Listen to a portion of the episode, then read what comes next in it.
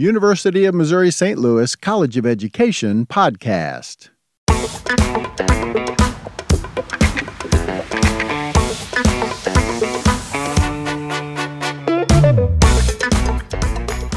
Hello and welcome.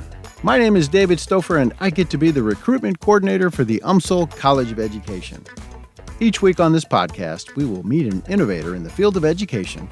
We will spend some time getting to know them and learning about their work and how it can help you and yours. It is my sincere hope that this podcast will be a source of encouragement and support as you work to continue impacting lives as an educator.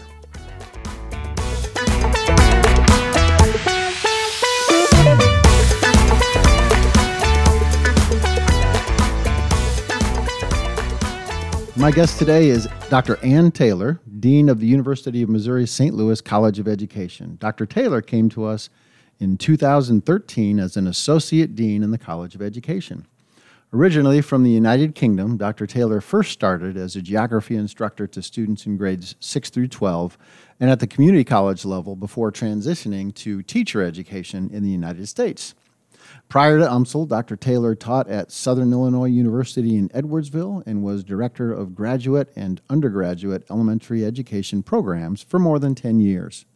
Dr. Taylor holds a bachelor's degree in geography from Nottingham University, a master's in education from the University of Sheffield, a postgraduate certificate in education from West Midlands College of Higher Education, and a PhD from Washington University in St. Louis.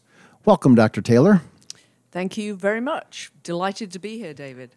It's exciting to have you here. Tell us your experience of what you see. How has the field of education changed from your time back home in, in uh, uh, United Kingdom to where you are now as the dean at the University of Missouri St. Louis? Yeah, that's always a fascinating question. You know, in some ways, I think, and I've always said, students are students are students. Um, and learning uh, is the same everywhere. Um, and therefore, in some ways, unfortunately, there are actually relatively few differences in some aspects of teaching, learning, and schooling. Um, now, some of that's good because if it's built on a bedrock of understanding people and learning, hey, it's always been the same. Um, some of that's bad because as a, I think it indicates that as a group, educators, we haven't changed as much as we might have liked to. Um, and that's what I see probably happening right now. I think there is a great period of change happening in all aspects of, of education. Um, so there's some things that are still sadly probably much the same as your great great great grandparents would have experienced in school, and neither of us would have liked it then nor now. What do you think educators need then in order to adapt? What, what, do the what do educators today need in order to catch up with the times and, and be current? Well, I think there are some fundamental structural um, problems. We d- we designed a system, you know, back uh, over hundred years ago, and we've pretty much stuck with it. The beliefs about what its purposes are. Um, I, I think if you look at students today and, and families, they want their kids to have a good life.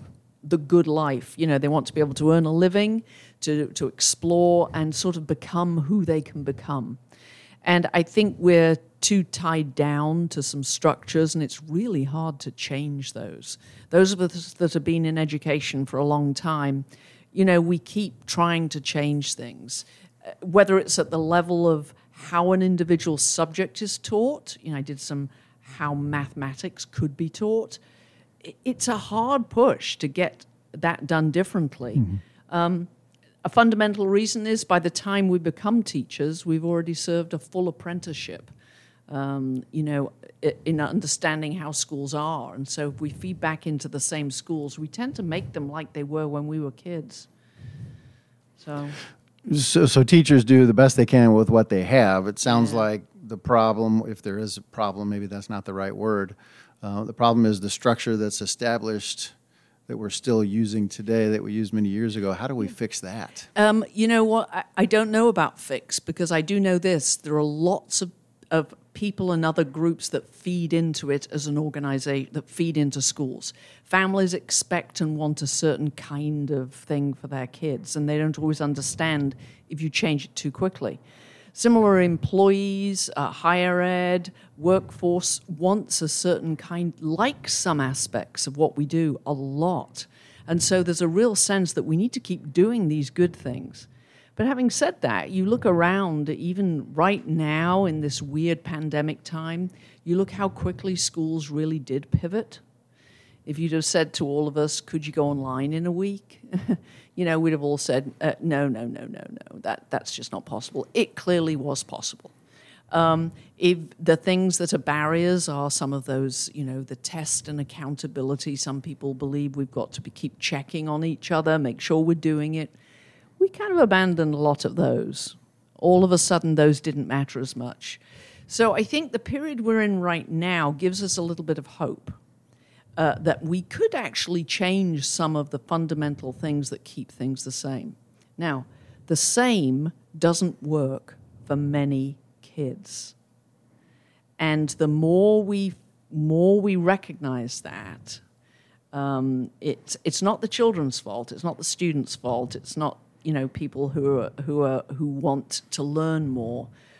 As adults, we haven't designed a system that has helped all children learn and go on into other fields. And I think to some extent that accounts for the success of the other programs we have in the college. You know, we, we prepare teachers. That's fundamentally what we do. We be- prepare those who are going to lead schools. We also prepare people who are going to be mental health counselors, and uh, school psychologists. You look at how those fields have expanded. You even look at something like sport management. You've got these, these, these areas beginning to grow around the edge of this central notion of K 12 schooling leading to a degree, leading to workforce. So, you know, I, I can't help but be an optimist. Um, mm-hmm. Do I think we're going to transform schooling in the next 20 years? I don't know. Maybe, because the workforce is certain, the, the, the corporations are certainly saying this isn't working for us. One of the things that impresses me the most since in the short time I've been with UMSL is how we aren't a cookie cutter mm-hmm. college mm-hmm. to say, here's our degrees, find the one that fits you. Mm-hmm we seem to be a, a, university as a whole, and especially within the College of Education, that says, here's what education needs, let's find a program mm-hmm. that fits. Mm-hmm. Has that always been the philosophy here in the College of Ed? What, what makes this so unique in that regard? You know, one of the things I tell other people about what's very apparent to me um, in my role is that I never question that any of the hundred faculty or staff who are associated with the College of Ed. I never question whether or not they believe in the in the mission that we have.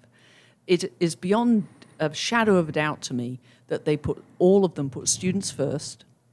They want the excellence um, that it should be expected from a, an institution of our rank nationally and our reputation. But they know that that happens when you adapt and care and try to find what people need. And so I think it's it's just true. I haven't hired everybody in the last five years.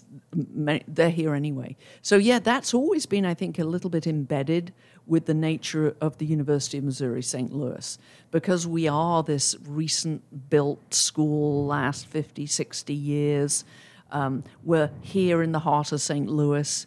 We look and we can see affluence. We look and we can see poverty. We can see lack of attention to basic needs that, that ought to have been met by now. So we have a sort of um, a real foot in reality. And uh, we know our job still is to be an institution that provides a pathway to learning so that people can get to where they want to go. Um, and so I think that's why it comes together um, in this sort of creative opening up. What can we do? You know, you think about something even like the, the one of the most recent degrees we added was sport management. That doesn't always reside in a college of ed. Um, it's an inter, uh, interdisciplinary degree. You must have some elements of uh, business. Um, you must have some elements in it that really attend to the psychology. You must have some elements that connect with the athletic and physical education world. And although we have some of those in the college, we're not unique. But we're the ones that say, yeah, okay, we could see that fitting. That would serve our populations. That would help us. Um, so I think it's uh, probably born out of our uh, our roots as, as, an institution. I think you answered my next question. Is there one thing in the time you've been here that you're most proud of mm-hmm. that kind of says this is who we are? This is the College of Ed.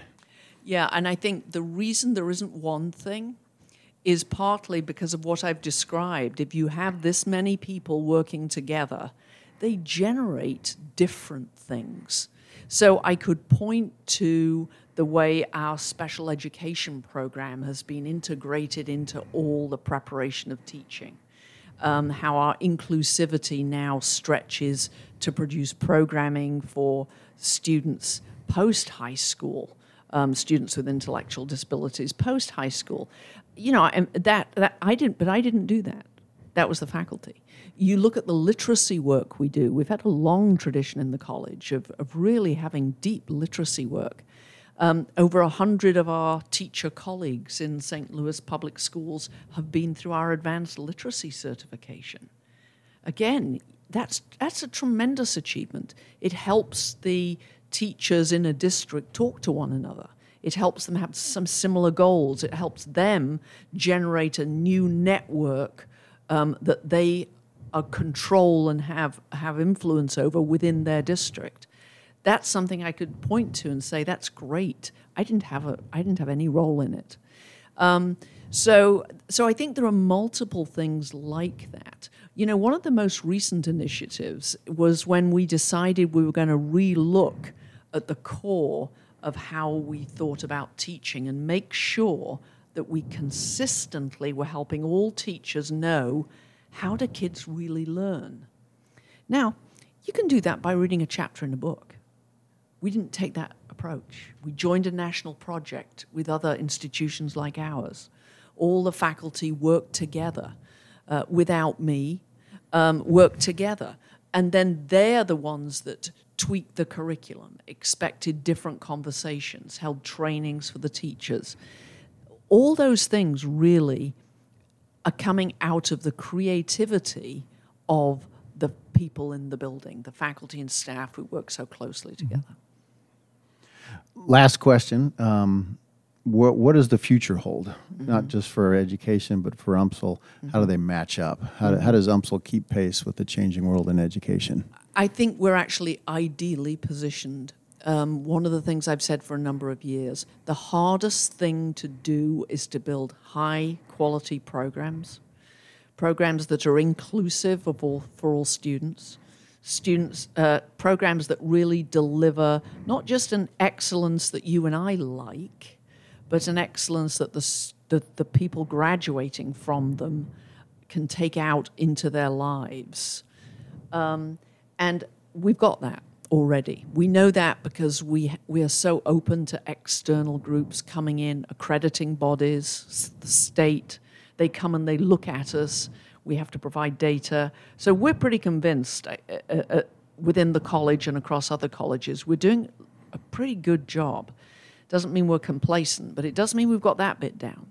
So I think we're well positioned. Um, we're also well connected into the community.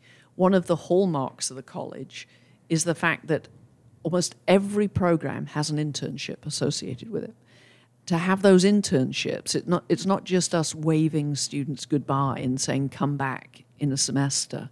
We're connected with people in the community who we're working alongside.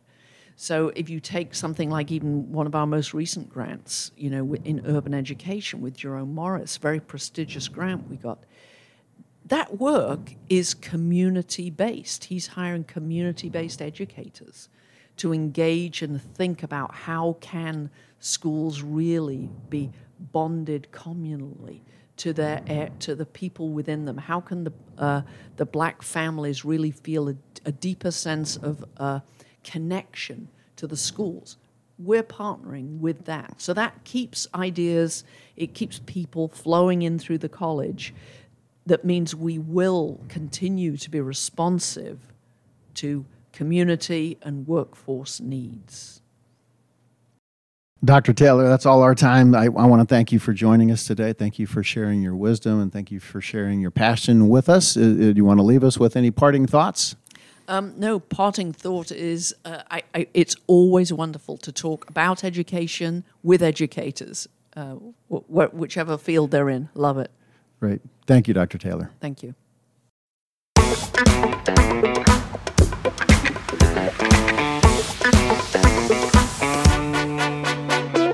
I am honored that you chose to join me today for the University of Missouri St. Louis College of Education podcast. I hope you'll join me next time. Till then, I'm David Stouffer. Thank you for the work you do. Never forget, you are making a difference every day.